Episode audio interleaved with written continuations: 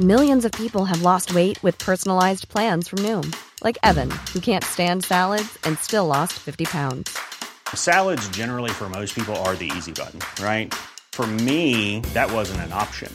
I never really was a salad guy. That's just not who I am. But Noom worked for me. Get your personalized plan today at Noom.com. Real Noom user compensated to provide their story. In 4 weeks, the typical Noom user can expect to lose 1 to 2 pounds per week. Individual results may vary.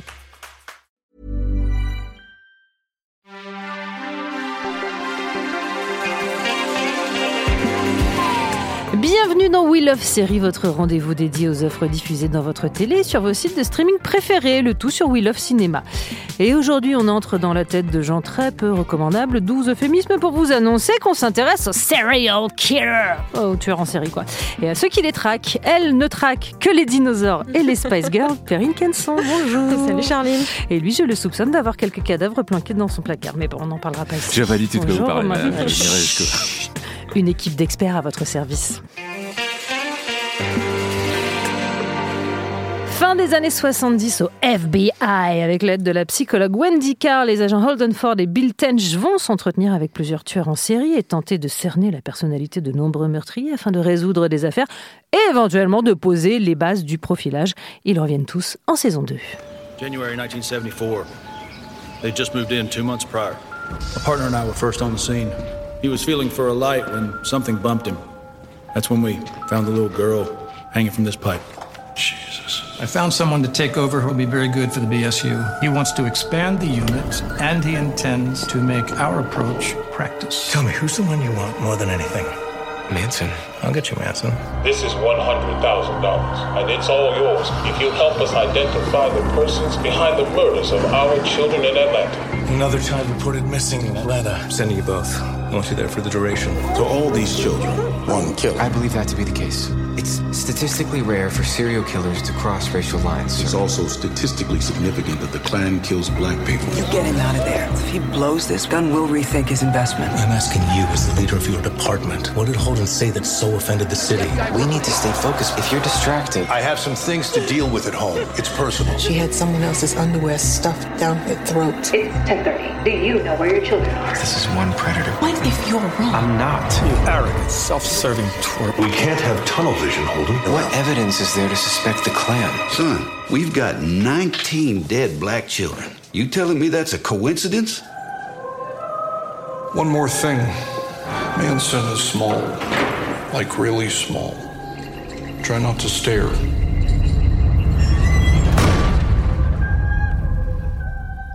J'ai peur. La crise d'angoisse, sortez-moi de ce trailer, je vais me tailler les veines. Il est quand même extrêmement bien fait et il marche extrêmement bien uniquement à l'audio également. Donc oui. Ça qu'on se permet de le laisser, tout est horrible. Une série créée par Joe Penhall, produite et partiellement réalisée par David Fincher et Charlize Theron pour la prod, pas la réelle bien sûr, diffusée sur Netflix. Nous nous engageons ici même à ne rien spoiler de l'intrigue de la saison 2, enfin un peu mais pas trop, et surtout à ne pas dire que Jonathan Groff ressemble à Je n'en peux plus. On arrête, ça suffit, on s'y engage, on ne le dit pas, ça n'existe pas. C'est le même tous là. Ah là là. Mais autant qu'on le sorte maintenant, voilà. En plus, mais c'est tout. C'est absolument faux. Alors pour avoir rencontré Jonathan Groff en vrai, pour avoir rencontré le président, je n'ai rien à voir. Je suis assez d'accord. Alors on avait laissé l'agent Ford en petite forme hein, après un gros câlin d'Ed Kemper. On reprend au même endroit. Bonne crise de panique. Bonne grosse crise de panique. Est-ce que cette saison 2 vous a happé dès le début? Happé? Je vois pas qui peut dire non. En fait, hein. non, mais on en discutait légèrement avant en antenne, mais c'est vrai que AP c'est le mot, c'est-à-dire qu'il y a quelque chose d'un peu presque comme les gens sur l'autoroute peut-être qui s'arrêtent près des accidents, j'en sais rien, ouais. Mais il y a un truc un peu où on commence la saison et on a du mal à dire stop. C'est toujours le fameux non mais c'est bon, le prochain épisode ça va, c'est bon, j'ai eu ma dose. Et en fait pas du tout. Et en même temps il y a un vrai malaise permanent qui se crée pendant. Mais ce qui était déjà dans la saison 1, c'est pas nouveau à ce niveau-là. La mise en scène, notamment insufflée par Fincher, fait qu'on a ce truc de stress même quand il s'agit juste d'une sorte d'interview interrogatoire dans une voiture. On est en PLS et en claustrophobie totale.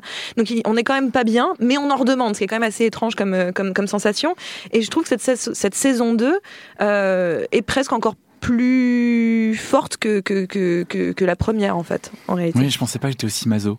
Parce que je déteste les séries. J'en peux plus, les serial killers. Ça me sort par le cul. Je veux plus en voir. J'ai l'impression de regarder des très mauvais épisodes d'Esprit criminel en permanence. Aujourd'hui, il y a quasiment plus que ça à la télévision. Ouais. C'est un vrai souci. Et je me dis encore, quoi. En plus, mais au départ, surtout pour la première saison, on se disait, bon, Fincher connaît son sujet. Et en plus, c'est intéressant de voir quelqu'un qui a fait son beurre avec des psychopathes et des serial killers se pencher sur la création des premiers mecs qui se sont un peu interrogés sur la psyché de ces garçons-là. Parce que c'est donc l'adaptation d'un bouquin, les deux mecs qui ont vraiment créé ce département au FBI, qui ont écrit un livre pour expliquer comment ils avaient fait, à tâtons justement, et c'est ce que raconte un peu donc la série. Moi, ce qui m'intéresse beaucoup dans cette saison 2, c'est que autant effectivement on rentrait dans la promesse du titre de Mindhunter dans la première saison, là on continue à le faire. Il y a encore des interrogatoires avec des serial killers qui sont maintenant des légendes. Mais ouais, c'est ça qui est fou. Sam, voilà, des Rostas. Il y a des Rostas. Alors le fils de Sam, quand même, faut bien dire le Berkowitz. Là, c'est un cauchemar, le comédien. Hein. Exactement. Un cauchemar dans le sens, il joue tellement bien que. Il était très bien dans Projet X, ce comédien. D'ailleurs, je tiens à le dire. Mais... Et là, cette fois, le mal, hein, on va aussi voir comment en fait le fait de le fréquenter. Bah, en fin de compte, vous l'embarquez avec vous un petit morceau et qui finalement vous l'amenez dans vos vies privées, en fait. Ça, c'est vraiment fascinant et ça pose aussi le spectateur devant sa responsabilité. Qu'est-ce qui nous fascine autant chez ces gens-là ? Dans l'épisode 2, il y a une conversation absolument géniale autour d'un barbecue entre la famille de Tench, de Bill et les collègues de Madame et les collègues de Madame. Un petit barbecue. Et en fait, les voisins qui bombardent de questions cet agent du FBI, en fait, c'est nous. C'est qu'est-ce qui nous fascine ? Pourquoi on est aussi fasciné par les serial killers ? Pourquoi on aime regarder le mal dans les yeux ? Pourquoi on va le voir au cinéma chez Tarantino ? Qu'est-ce qui nous fascine autant là-dedans ? Et c'est ce que fait cette saison 2 et de manière assez magistrale. Les personnages qui étaient déjà très bien posés dans la saison 1 prennent une épaisseur supplémentaire, je trouve, dans la saison 2. En particulier Tench, en fait. C'est-à-dire que la saison 1 était vraiment autour de Holden. Et justement, tu parlais de cette idée du mal qui vient nous contaminer. Et c'était toute la saison 1 sur Holden. C'est-à-dire ce type qui est quand même déjà border... il n'est pas très sympathique en plus. Il est pas très sympathique, il est très renfermé, il est très dans son intellect. Enfin, c'est quelqu'un qui on a du mal à communiquer avec lui. Donc, il est peu agréable comme garçon, mais en plus, il y a ce mal qui va le contaminer. Et ça va contaminer, on le voyait à travers sa relation amoureuse avec la jeune fille qu'il fréquentait. Et donc là, on passe complètement à... Lui est un peu en sous-régime dans cette saison, et on est vraiment sur Tench. Et moi, je trouve ça passionnant d'aller sur Tench, qui est une espèce de personnage plutôt jovial, plutôt dans le concret, plutôt dans le réel. C'est quelqu'un qui est vraiment... très archétype de l'American Way of Life. Complètement, qui est content, enfin qui est bon en société, qui voilà, c'est l'archétype du cartésien. Ouais, cartésien. C'est un peu le Mulder de. Non mais c'est-à-dire qu'il y en a un peu le Mulder, et tandis que l'autre c'était un petit peu le personnage justement d'Esprit criminel qui était joué par Matthew Gray Gubler. Enfin voilà, on a de ces deux personnages qui sont des stéréotypes. Et là d'un seul coup de s'intéresser à sa vie privée et comment finalement le mal, c'est même pas tant lui qui rapporte le mal que le mal vient s'intégrer au sein même de son foyer, et qu'on se pose des questions. Est-ce qu'à un moment donné on va se poser la question de d'où viennent l'origine des serial killers? Est-ce qu'on peut remonter très très loin? Est-ce qu'on peut remonter jusqu'à l'enfance? Enfin, on sait vraiment se poser des questions. Je trouve que la série en permanence ouvre des portes on sait que chaque saison va les ouvrir un petit peu plus. On avait cette première saison sur comment on crée une méthodologie, et donc à tâtons, etc. Et comment on la crée. Et la deuxième, c'est comment on l'applique. Parce que là, il y a deux cas pratiques absolument spectaculaires. Il y a l'enquête sur BTK. Sur BTK, celle qui est déjà en cours depuis le début, enfin qu'on nous tease depuis la première saison. L'étrangleur, et il y a un deuxième cas. Et il y a un deuxième cas qui se passe à Atlanta, et qui est sur des meurtres d'enfants. Ce qui est intéressant d'ailleurs, c'est que ces deux cas se juxtaposent totalement en fait dans la série. Et en fait, il y a quelque chose, la question du racisme américain et de la différence de traitement entre ces communautés blanches et afro-américaines. Elle est vraiment bien magistralement prouvée là dans la série. C'est assez passionnant. Moi, ce qui m'étonne en fait, c'est de pouvoir regarder une série qui est lente, où il ne se passe pas grand-chose. C'est une série qui est très bavarde, en fait. C'est beaucoup de gens assis qui parlent, quoi. Et c'est là qu'il faut être quelqu'un d'assez doué dans l'écriture et dans la gestion des personnages pour pouvoir faire exister cette série-là, parce que in fine il n'y a pas de cliffhanger, il n'y a pas d'enquête, on course pas les mecs pour les choper, non. Ils sont déjà chopés de toute façon. En fait, on arrive après. L'histoire, elle est déjà écrite de la plupart de ces serial killers en fait. Elle est déjà, ils sont déjà en tôle, ils sont déjà condamnés. Quand on va à leur rencontre, en fait, on vient chercher autre chose et on vient essayer de comprendre. Et la promesse de la série, c'est vraiment pas une série qu'on pourrait voir sur un network traditionnel américain, non. Parce que justement, il n'y a pas du rendez-vous, parce qu'on te happe pas en disant voilà, il faut absolument qu'il se passe un truc à la fin pour que tu regardes l'épisode d'après. Donc ça, c'est vraiment intéressant d'être dans une espèce de profondeur de série différente avec un temps qui est propre à la série et qui est assez nouveau. Et alors, c'est vrai que l'esthétique fincherienne est absolument magnifique, ce qui est très étrange de dire ça pour une série qui parle de tueur en série, okay. Mais surtout, ça marche aussi, c'est face à face, parce que, rappelons-le, ils ont une armée de comédiens absolument démente. Groff était très bien dans la première saison, je trouve qu'effectivement, dans celle-là, Holt McCallany, il faut quand même tirer... notre chapeau, moi, tout ça. Il est merveilleux, et puis, effectivement, cette galerie de tueurs en série, je ne sais pas où il allait les caster, mais c'est quand même... Puis d'aller jouer surtout sur la ressemblance, évidemment, parce que, alors bien sûr, il y a ce côté derrière, enfin je sais pas, moi, en tout cas dès que je regarde l'épisode, mon réflexe c'est sortir le portable et commencer à Wikipédier. Bien sûr. Alors Summer of Sam, à quoi ressemble-tu ? Exactement, et donc d'aller comparer les personnages, et puis d'aller regarder derrière tout ce qu'ils ont fait, et ça me rentrait, enfin j'ai un peu le haut le cœur à chaque fois, mais bon, il y a quand même, et c'est encore une fois cette histoire de fascination dont tu parlais. Après, je suis pas tout à fait d'accord sur l'histoire du rythme, sur la saison 1 pour moi était particulièrement lente, parce qu'elle n'était composée que de pour le coup de d'entretien et très peu d'action, puisqu'on était très peu dans l'histoire qui était en train d'arriver. Là, pour le coup, comme il y a des affaires en cours et qu'on suit et qu'on est quand même dans une temporalité, même si encore une fois, oui, je suis d'accord avec toi, c'est beaucoup plus lent que un esprit de, enfin, je reste sur Esprit criminel, mais un épisode d'Esprit criminel, c'est beaucoup plus lent. Mais on est quand même d'un seul coup, on a une notion d'urgence, on a une notion un petit peu de faut arrêter ce type-là, faut arrêter maintenant. Et puis même toute l'histoire personnelle de Tench, d'un seul coup crée aussi une tension autre qui crée finalement une forme, pas de cliffhanger, mais quand même on se demande ce qui va se passer. Donc je trouve qu'en fait en se renouvelant, même sur les thématiques et sur les rythmes, ils sont très forts. Et puis on a l'esthétique toujours de Fincher, je reviens sur cette interrogatoire. La scène de la voiture qui est complètement folle. Qui est glaçante. Elle est glaçante, où le mal est partout sans qu'on le voit jamais, c'est quand même assez incroyable.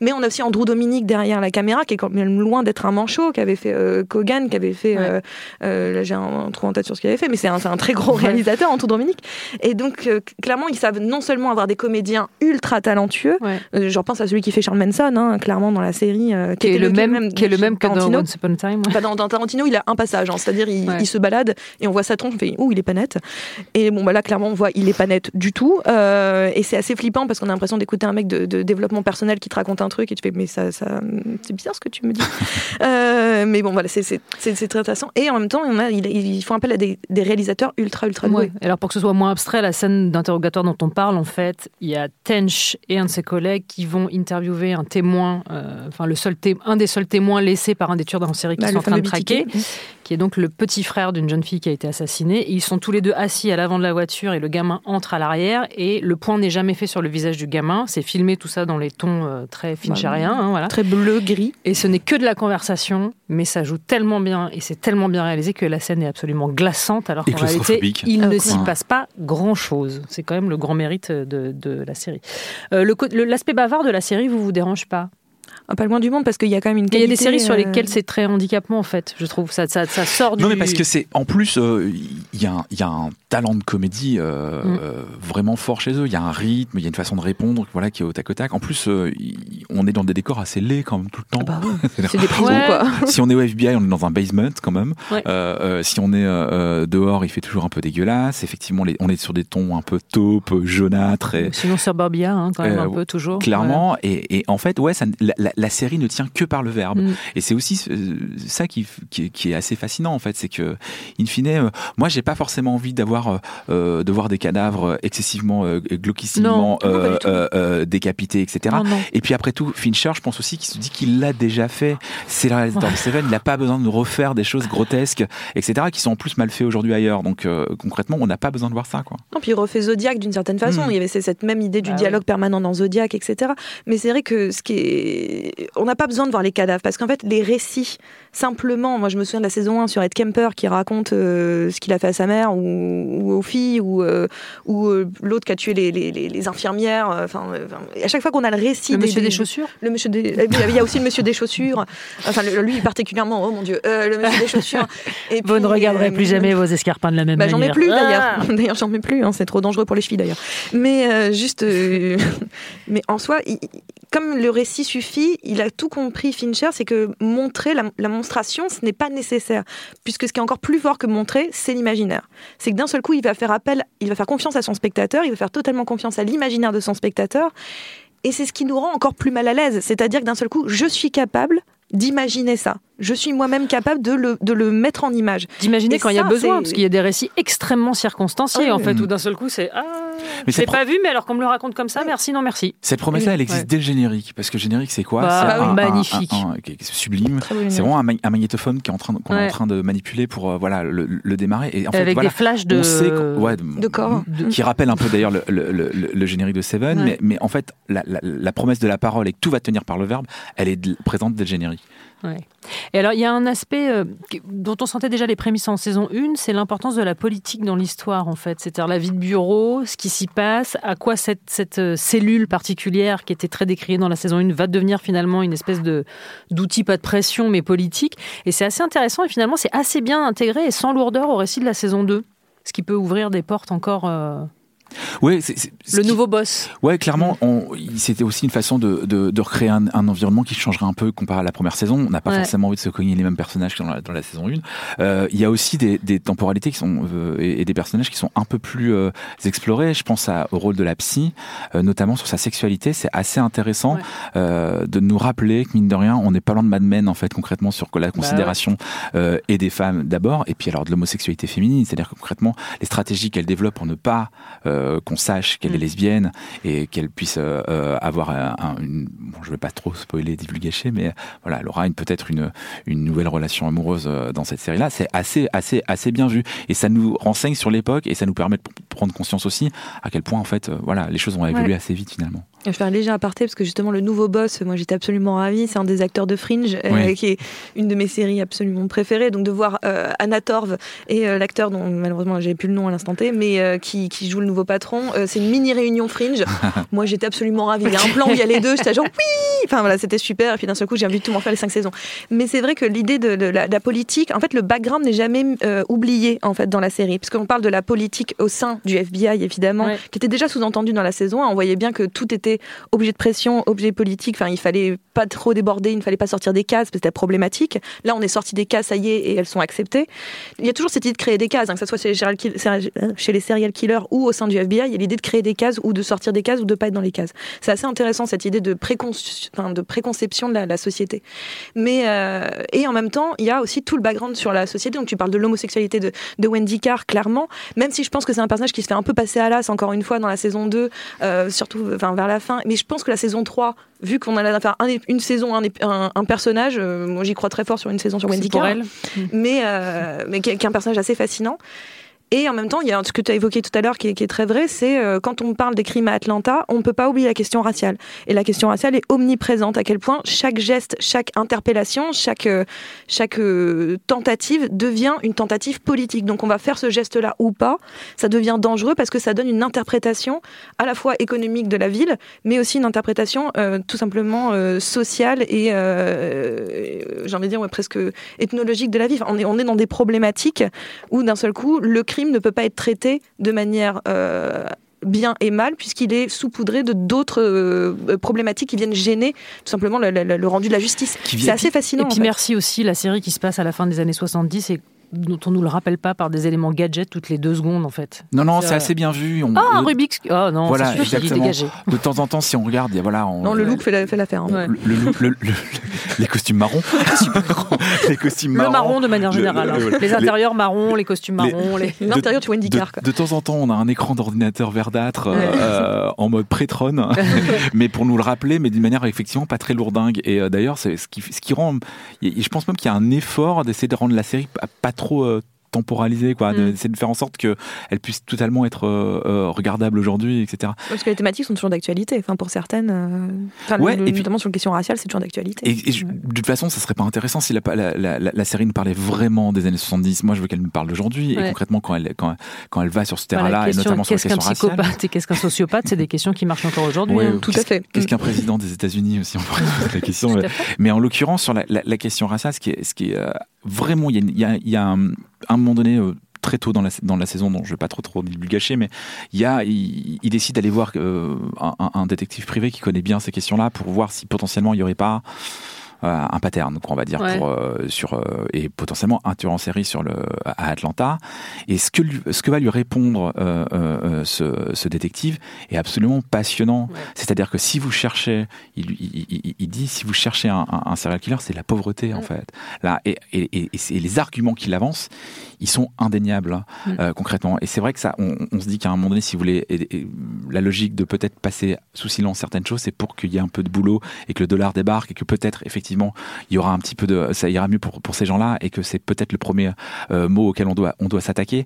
Et l'agent Holden, il est complètement submergé par ça. Ouais. En fait, oui, effectivement, il y a plus d'emmerdes à tirer le fil aujourd'hui que peut-être que de laisser les choses telles qu'elles sont. Mais comment on fait, quoi ? Qu'est-ce qu'on fait et à quel niveau on peut le faire, quoi ? Et c'est aussi quand même surprenant que rafraîchissant de réaliser que finalement c'est une série qui s'attaque aux prémices de toutes les séries qui nous ont abreuvés par la suite, qui renouvelle le genre en fait. C'est-à-dire que le genre reprend un coup de fraîcheur grâce à un truc qui est presque de l'ordre du Carbone 14. En fait, quoi. Ouais, c'est vraiment ça. C'est pas si fréquent. Est-ce qu'il n'y a pas eu au bout d'un moment un peu la peur que toutes ces séries autour de tueurs en série, oh là là, disons que ça fait beaucoup de séries dans la même phrase, n'aient été un peu tuées, enfin que le genre a été un peu tué par les séries docu de type Making a Murderer, ce genre de choses. Moi, je pense qu'elles étaient déjà mortes avec des trucs comme Esprit criminel. Effectivement, je pense que là, si on foutait tous les épisodes d'Esprit criminel à la suite, il n'y a pas assez de serial killers aux États-Unis. C'est tellement trash en réalité, Esprit criminel. Enfin, les cas sont quand même. C'est wow, mais c'est diffusé à 20h50 sur une grande chaîne française. Ouais, c'est fou. Donc, c'est assez, et encore, ça s'est calmé avec les saisons. Moi, je me souviens que les premières saisons étaient bien plus trash que, en vérité, les saisons qu'on suivit. Ils ont peut-être eu un petit mot d'ordre de calmez-vous sur les horreurs. Mais clairement, oui, je suis assez d'accord que. Puis même n'importe quel truc de TF1, et je parle pas forcément de séries américaines, hein, même dans les séries françaises, au bout d'un moment, tu penses à Profilage, dis-le. Mais je pense à Profilage, mais les témoins. Mais je pense même aux émissions de France, les unitaires de France 3 qui sont une série, les Meurtres A. Enfin, ouais. C'est quand même une série qui s'appelle les Meurtres A, et donc le grand kiff, c'est Meurtre à Quiberon, Meurtre à Quiberon, Meurtre au Mont-Saint-Michel, Meurtre au fin fond de la Camargue. Enfin, et c'est juste que au bout d'un moment, c'est quand même. C'est géographie et tueurs en série. C'est thématique. Exactement, entre des racines et des ailes et les tueurs en série. Donc il y a un truc où on a l'impression qu'on le met à toutes les sauces. Là, il y en avait un sur l'histoire de l'art. Il y avait tout un truc qui se passait avec Meurtre au musée. C'était quoi, Philharmonia ou un truc comme ça, ce qui est assez passionnant, et je crois que c'est ce qu'essaie de nous expliquer David Fincher, c'est que en fait, les serial killers sont constitués de l'histoire américaine moderne, en fait. Et que donc, il y a quelque chose à chercher de l'âme des États-Unis dans cette façon. Comme pour les super-héros. C'est très étrange. Exactement. Et en fait, ils se prennent pour des super-héros. Et c'est qu'est-ce qu'on. Ce territoire si immense peut laisser faire ce genre de choses pendant des années parfois. Et donc, d'où l'intérêt de constituer un bureau au FBI pour pouvoir enquêter sur ces questions-là. Mais on se dit, il y a quelque chose qui est de l'ordre de la psyché américaine qui s'explique là. Et en plus, quand on sait que ces gens-là deviennent des super-héros, nous fascinent effectivement. Se marie avec des femmes qui, elles, sont absolument des fangirls de ces gens-là. Ça en dit long de l'humanité, et surtout de l'humanité de ce pays. Ouais. Vous vous souvenez de Profiler, la série ? Non, je suis la seule à... Non, vaguement. Ouais, mais je me souviens de Profiler, ouais. Qu'avait tenté ce truc-là aussi, bon sang. Mais ceci étant, les experts restent aussi une forme de dérivée de ces bases-là. Hein, toutes ces choses-là. Et c'est quand même, on en revient à l'idée que quand même, ce qui nous fascine le plus, c'est pas tant une série romantique ou quelque chose comme ça, que finalement de voir le mal, de le comprendre et de le punir surtout. On a l'idée quand même derrière, il y a une satisfaction, ce que n'apporte pas forcément Mindhunter justement. On n'est pas, même si la plupart des mecs qui sont interviewés sont en prison, hein, donc ils sont techniquement punis. Mais on a quand même cette fascination d'aller, de regarder l'horreur, de la voir se faire, se voir se commettre. et l'arrêter et de dire « Ah, le bien a gagné à la fin » ou « On a gagné à la fin » ou « On n'est pas comme ces gens-là ». Il y a quand même un truc où c'est quand même étonnant qu'il y ait autant d'une profusion dans tous les pays, parce que tu parles des États-Unis, mais moi ce que je trouve fabuleux, c'est que vraiment dans tous les pays, on n'a que des trucs de tueurs, majoritairement. Donc c'est quand même, il y a un truc, on a besoin de se rassurer d'une notion du bien et du mal. Est-ce que c'est une forme de manichéisme ambiant, ou est-ce que de se dire que moi je ne tombe pas dans cette partie-là de l'humanité. Enfin, je sais pas du tout quels sont les ressorts intérieurs. Faudrait demander à un sociologue ou j'en sais rien, ou un psychanalyste ou un psychiatre. Mais pourquoi on est fasciné par ce mal, et ce qui est tout le sujet encore une fois de Mindhunter, pourquoi on est fasciné. Tu parlais des voisins dans Mindhunter, mais même déjà dans la saison 1, c'était tous les flics qui étaient fascinés par les histoires de serial killers. À chaque fois que le mec disait on a rencontré machin, il disait il est comment ? Les flics en question, en fait, on se dit aussi quand même s'ils ont un intérêt à devoir les comprendre. Et c'est un peu l'idée de créer ce bureau-là, c'est de pouvoir un peu les aider à faire leur comment dirais-je, leur travail. Ouais. Là, par contre, chez les voisins, il y a un truc qui m'a, moi, réassis sur mon rôle de spectateur en me disant pourquoi je regarde ça ? Pourquoi je fonce voir le dernier Tarantino ? Pourquoi je suis fasciné par... Et puis surtout, j'aurais fait exactement la même chose à leur place. T'aurais demandé aussi à quoi il ressemble. Forcément, il y a un peu un truc un peu... Alors, pour voir votre degré de santé mentale, je vous demande une reco, en termes avec... Avec les tueurs en série. Moi, une reco, tueur en série. Moi, si on en a un petit peu parlé, mais ce qui est intéressant, c'est de voir aussi à quel point je pense que c'est un film assez cardinal dans l'œuvre de Fincher et qui dérive beaucoup dont Mindhunter dérive beaucoup, c'est Zodiac. Ouais. D'abord parce que c'est probablement le moment où cette esthétique fincherienne s'est fixée. Un peu, c'est-à-dire qu'avant on est sur d'autres couleurs, on est sur une autre façon de filmer, peut-être plus pop, etc. Et il y a quelque chose qui a commencé à gagner en élégance, qui sera vraiment assommé dans peut-être ce Social Network, etc. Mais c'est vert, un peu émeraude, c'est marron, ouais. un peu dégueulasse, etc. C'est là qu'il se fixe. Et en plus, je pense que c'est peut-être son meilleur film. Et s'il y a un film à revoir, moi, je pense que c'est Zodiac, quoi, effectivement. Gone Girl. Quand même. Perrine. Honnêtement, là, on a conspué Esprit criminel depuis le début, mais j'avoue que les premières saisons d'Esprit criminel, moi, ça marchait bien pour moi. Je regardais vraiment bien les premières saisons. Après, d'un seul coup, il y a quand même un effet de répétition énorme. Puis c'est pas terrible quand même.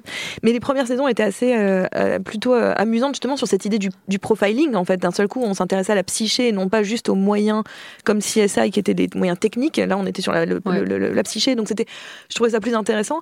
Mais après, si on veut plonger un petit peu plus loin et puis éviter de Wikipédier à chaque fois qu'on regarde Mindhunter, je recommanderais les livres de Stéphane Bourgoin, en fait, qui est un spécialiste des serial killers français.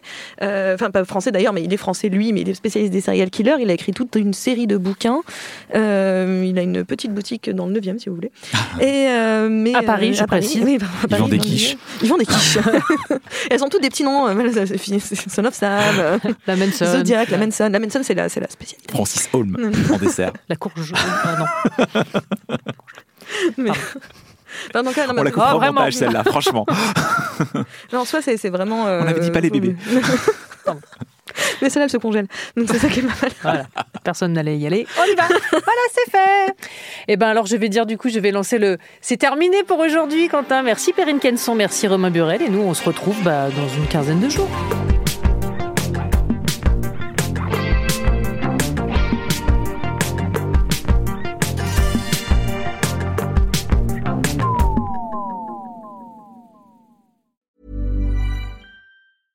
When it comes to your finances, you think you've done it all. You've saved, you've researched, and you've invested all that you can. Now it's time to take those investments to the next level by using the brand behind every great investor, Yahoo Finance. As America's #1 finance destination, Yahoo Finance has everything you need, whether you're a seasoned trader or just dipping your toes into the market. Join the millions of investors who trust Yahoo Finance to guide them on their financial journey. For comprehensive financial news and analysis, visit yahoofinance.com. The #1 financial destination, yahoofinance.com.